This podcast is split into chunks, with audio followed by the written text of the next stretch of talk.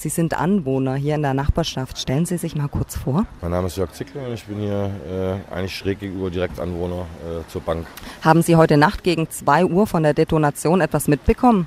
Nein, davon habe ich nichts mitbekommen. Ich bin nur kurz vorher hier, habe ich das Haus verlassen und bin weggefahren und habe hier im Nachbargrundstück äh, Geräusche gehört, die ich nicht zuordnen konnte. Ja, wo man dann im Nachgang denkt, da vielleicht jemand äh, sich versteckt oder hat auf jeden Fall Geräusche verursacht, die eigentlich von einem Tier nicht sein können, wie ich denke. Ja, so.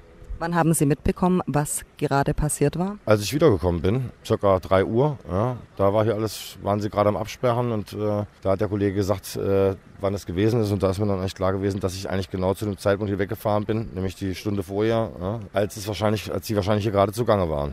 Wie fühlt man sich, wenn in der eigenen Nachbarschaft die Bank explodiert?